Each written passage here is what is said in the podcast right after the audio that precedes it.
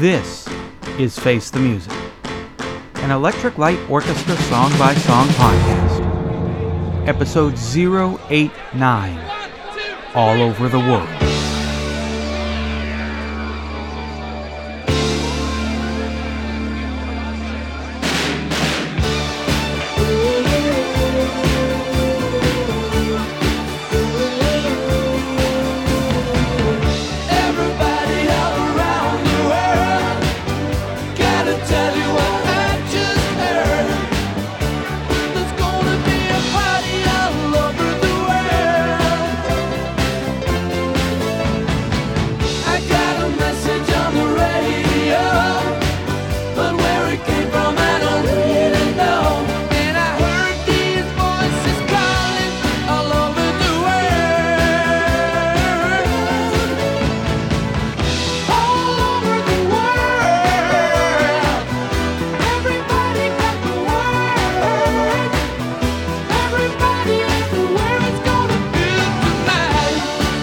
That song all about?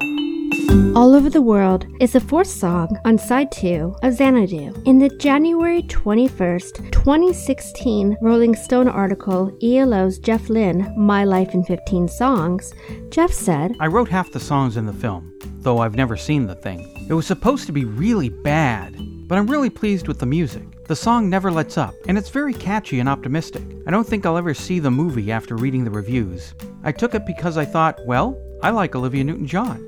She's great. It would be nice to meet her. The French lyrics, C'est la vie avec beaucoup of thé, translates to Such is life, so have a bit of tea. In the November 2018 book, Wembley or Bust, Jeff wrote, The lyrics are just nice names to sing Paris, Rio, and Amsterdam.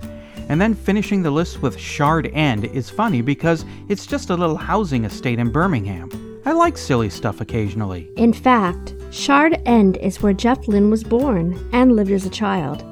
In the December 2011 biography, Patterns in This Chaos, David Scott Morgan wrote, He was in the middle of recording the music for the film Xanadu at the time, and while I was out there, I got to help out on the demo for the song All Over the World. It was just exhilarating watching the process of making a record at that level. Jeff and Richard worked so hard at it, going over the song time and again, making small changes, patiently listening for that time when it sits right and doesn't make you lose equilibrium.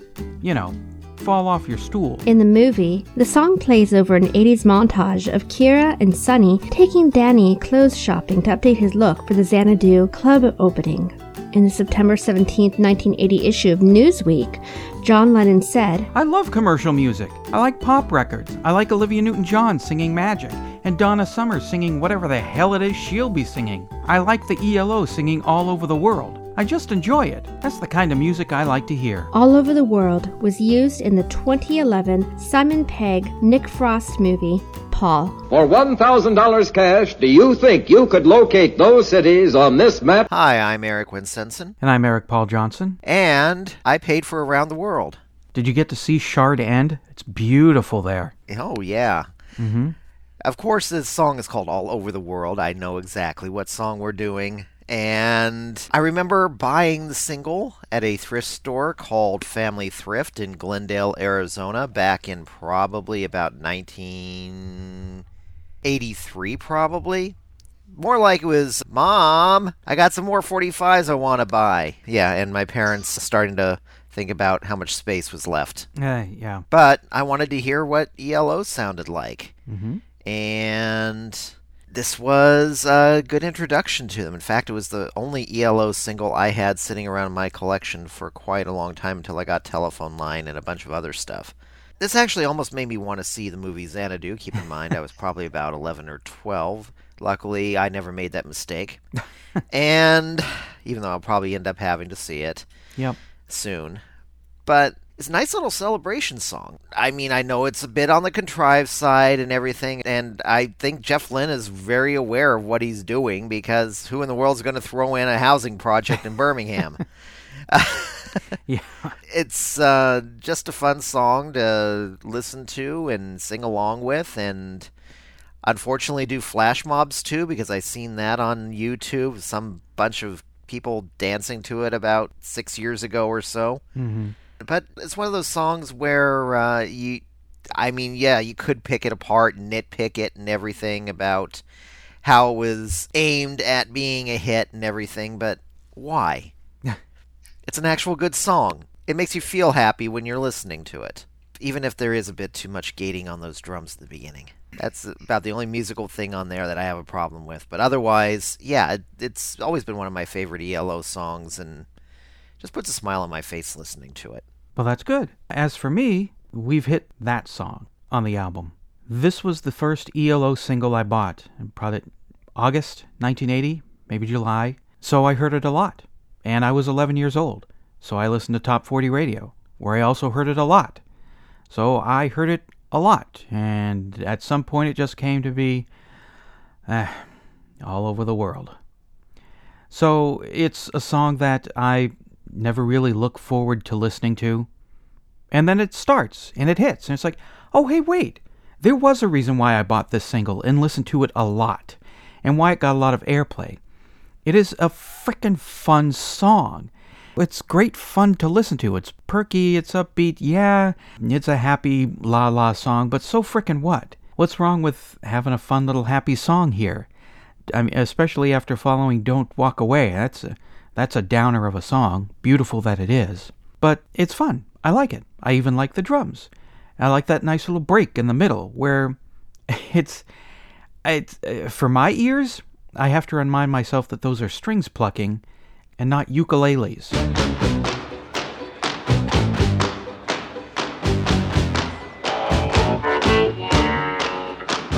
which, you know, would predate George getting Jeff into ukuleles. But it would have been funny to have a, a chorus of ukuleles playing that if done right and not done in a, a Tiny Tim style.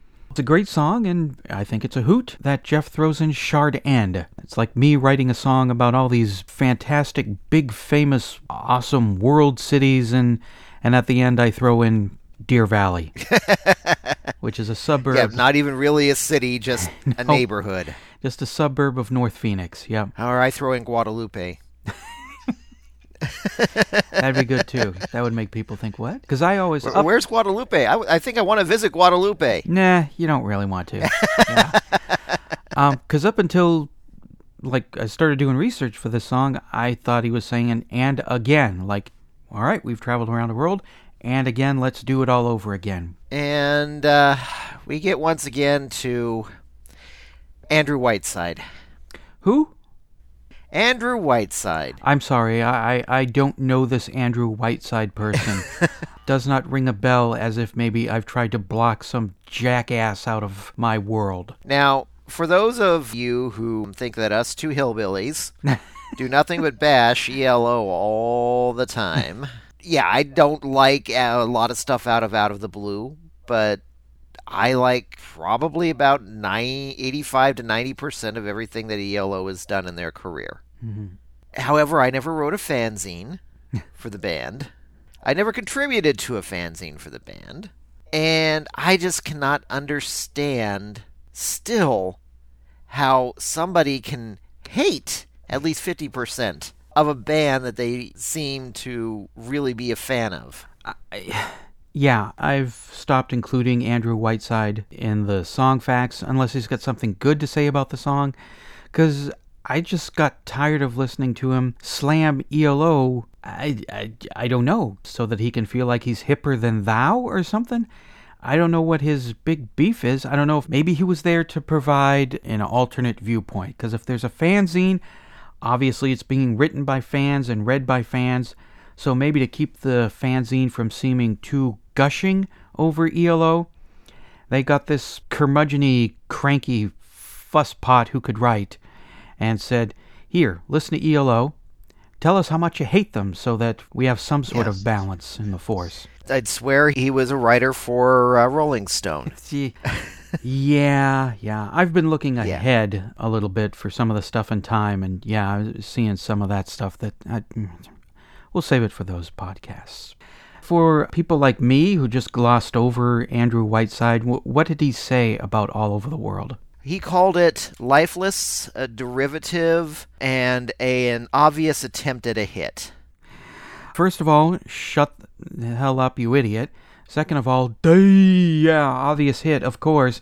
This is for a soundtrack for a pop album, and when you have a sound or a pop movie, and when you have a soundtrack for a movie that's rock based, the people who make this movie, they're going to want every song to be hit worthy, chart worthy. An excellent chance of making the top 40 to keep people aware of the movie, no matter how much it bombs, and to, gener- Exactly. to generate more hits, to sell more albums, sell more singles. I know there are people that uh, uh, movies art form, but for the people who run the movie studios, this is money, and that's what they're in it for.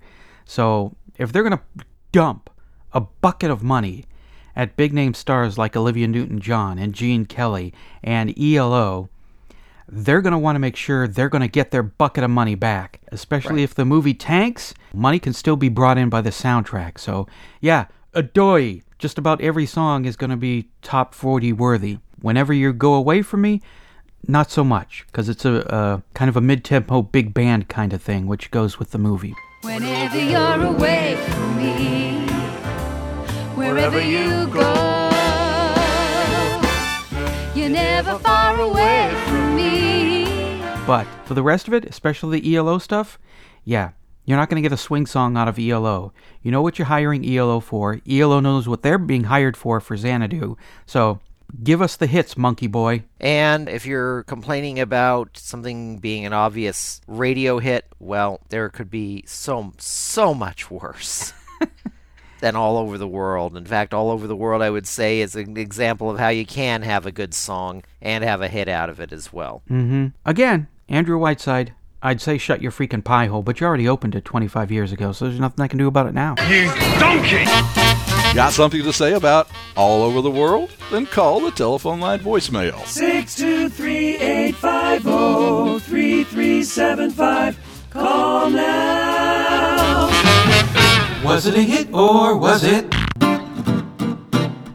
All Over the World was the third ELO single released from Xanadu. In the United Kingdom, it came out on August 2, 1980, with the discovery track Midnight Blue as the B side and reached number 11. Along with the standard 7 inch single, there was also a 10 inch pressing on blue vinyl. It was released in July 1980 in the United States with Drum Dreams as the B side. It hit number 13 on the Billboard Hot 100, number 16 on Billboard's Adult Contemporary chart, 14 on Cashbox, and number 8 on Record World. It finished as the 100th most popular song of 1980 on Cashbox's year end chart. In Australia, it got to number 78, number 25 in Germany, number 25 in Belgium, number 16 in Canada. It hit number 12 in Ireland, number 11 in the Dutch Top 40, and number 10 on the Netherlands Top 100 singles. The song was covered by The Music Machine in 1980. Street Power, also in 1980. Jack Livingston Orchestra and Singers on their album A Tribute to ELO in the early 1980s. La Sound, Donny Osmond during live performances in the early 80s. David Lass, Klaus Wunderlich Orchestra in 1989. Lisi Koikson in 2002, Hermes House Band in 2004, the Broadway cast of Xanadu in 2007, and Graham Boulevard on their album Hard Rock 80s Volume 1 in 2009. It was sampled by Kiaki in 1997 for the song Madness, Diskusgu Struji featuring Hemp Gru, Zip, Sklad, and Malalalat. The hell are these names? In 2006 for the song Prosto, and Wiz Khalifa in 2010 for his song The World. It's time for a great line from ELO from this week's song. What's my line? London, Hamburg, Paris, Rome, Rio, Hong Kong, Tokyo, LA, New York, Amsterdam, Monte Carlo. Shard End,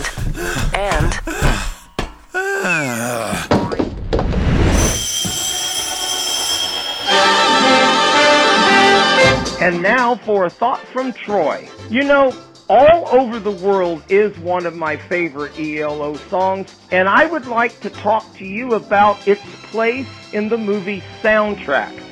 I always thought that the producers really missed a great opportunity for this song. Now, I don't remember the scene too much where the song was used. I remember Gene Kelly trying on a tuxedo at some clothing boutique, and that's all I remember. And I always thought that song was wasted. Instead, picture this. I think they should have had a big red carpet gala the night that Xanadu opened up to the public. And they should have this big red carpet gala outside. And this song starts playing in the soundtrack. And all these limousines pull up. And all these dignitaries get out and go into the club. And then the last limousine pulls up and ELO get out of a limousine and they're wearing white tuxedos and they walk into the Xanadu Club. I always wanted there to be an ELO cameo in this movie and they probably couldn't afford to do the red carpet scene because of the budget. But I think it would have been so cool. And then you go into the club and everybody is roller skating and dancing to all over the world. And then when that ends, they can do the Xanadu Hoy during Drum Dreams and all that. And they probably didn't want to backload the end of the movie with too many songs. But personally, I would have much rather heard All Over the World near the end of the movie instead of Fool Country, an obscure B song by Olivia Newton-John that wasn't even on the soundtrack album and that everybody's forgotten about. And I do think an ELO cameo would have been so cool. It would have made sitting through the movie that more bearable. Not that their music didn't. And by the way, I think there would have been another cool place for an ELO cameo in the movie, and I will talk about that one next week. Like it? Hate it? What does Madeline think? I like the song. Me and my stepdad Eric dance to the music. Wow, she liked it. Face the Music, an Electric Light Orchestra song by song podcast, is a production of Radio Trolla Entertainment, Assorted Deli Meats Amalgamated. You can contact us by voicemail at 623 850 3375 or email us at eloftmpodcast at gmail.com. Keep up to date on the show by joining our Facebook group and spread the word by sharing the link or giving us a quick rating on iTunes. You can financially support the podcast at patreon.com slash elopod. Next week, episode 090, Xanadu.